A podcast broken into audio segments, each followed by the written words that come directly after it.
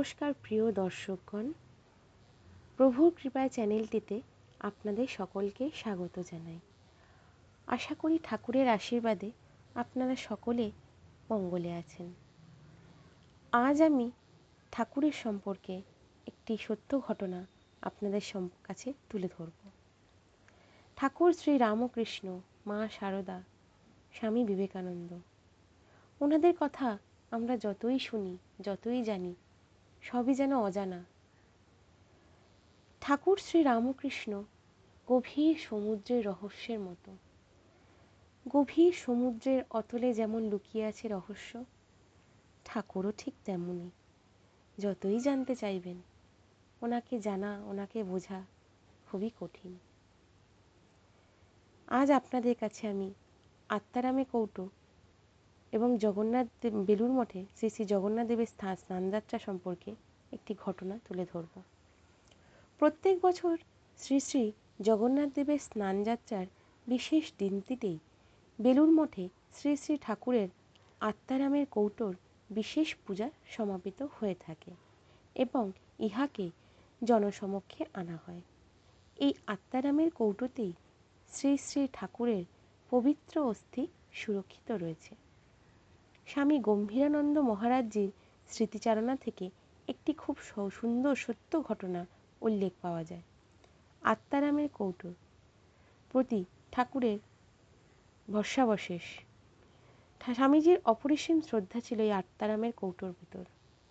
তবুও একদিন যথারীতি আত্মারামকে প্রণাম করে ঠাকুর ঘর হতে বের হয়ে আসার সময় তার যেন মনে খটকা হলো, সত্যই কি এই আত্মারামে ঠাকুরের আবির্ভাব রয়েছে? আচ্ছা দেখি একবার প্রার্থনা করে। এই ভেবে তিনি মনে মনে প্রার্থনা করলেন, ঠাকুর, তুমি যদি সত্য সত্যই এই আত্মারামের মধ্যে থাকো, তবে তিন দিনের মধ্যে গোয়ালিয়রের মহারাজকে মঠে আকর্ষণ করে আনো। মহারাজা তখন কলকাতায় থাকলেও স্বামীজি জানতেন যে তার তখন বেলুর মঠে আসা একান্তই অসম্ভব। অবশ্য ওই গোপন প্রার্থনা তার প্রাণেই ছিল। অন্য কারও কাছে তিনি তা প্রকাশ করেননি। এমনকি কিছুক্ষণ পরে তিনি নিজেও সে কথা বিস্তৃত হয়ে গেলেন। পরদিন কোনো কাজ উপলক্ষে স্বামীজিকে কলকাতা যেতে হলো। অপরাহ্নে মঠে ফিরে তিনি শুনলেন যে গোয়ালিয়রের মহারাজা মঠের কাছে জিটি রোড দিয়ে যেতে যেতে গাড়ি থামিয়ে স্বামীজি মঠে আছেন কি না সে খবর নিতে নিজের ভাইকে পাঠিয়েছেন। কিন্তু স্বামীজি পথে অনুপস্থিত থাকায় দুঃখিত চিত্তে ফিরে গিয়েছেন। এ কথা শোনা মাত্রই স্বামীজির পূর্বদিনের সংকল্পের কথা মনে পড়ল এবং তিনি তাড়াতাড়ি ঠাকুর ঘরে গিয়ে আত্মারামকে মাথায় তুলে বারবার প্রণাম করে বলতে লাগলেন, তুমি সত্য তুমি সত্য তুমি সত্য। স্বামী প্রেমানন্দ সে সময় ঠাকুর ঘরে গিয়েছিলেন। তিনি স্বামীজিকে ওই প্রকার করতে দেখে কিছুই বুঝতে না পেরে অবাক হয়ে রইলেন। পরে স্বামীজির মুখে সকল কথা শুনে বিস্ময় স্তম্ভিত হলেন। স্বামীজি সেদিন হতে সকলকে অতি সাবধানে ওই কৌটার পূজা করার কথা বললেন। স্বামীজির দ্বারা বেলুর মঠে শ্রী শ্রী ঠাকুর প্রতিষ্ঠিত হওয়ার দিনে স্বামীজি আত্মারামের কৌটা নিয়ে এসে মঠে রাখলেন।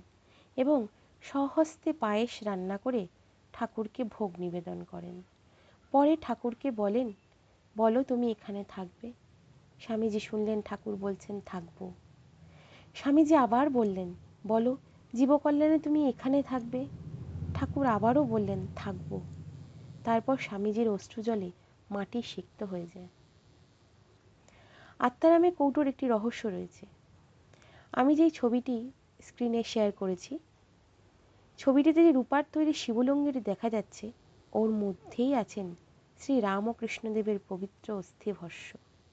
ঠাকুরের অস্থিভস্য অল্প অল্প পরিমাণে বহু মঠে ছড়িয়ে আছে, যেমন বেলুর মঠ, চেন্নাই মঠ, মুম্বাই, ভুবনেশ্বর, শিলং, কাশী, বৃন্দাবন, রাজকোট, জামতারা, কামারপুকুর জগদ্দান উদ্বোধন, জয়রামবাটি ইত্যাদি আশ্রমে। এছাড়াও ঢাকা ও সিঙ্গাপুরেও রয়েছে এই অস্থিভস্য বেলুর মঠে ঠাকুরের বেদিতে প্রথিত আছে এর এক অংশ। অপরাংশ সযত্নে রক্ষিত থাকে আরেকটি বিশেষ জায়গায়।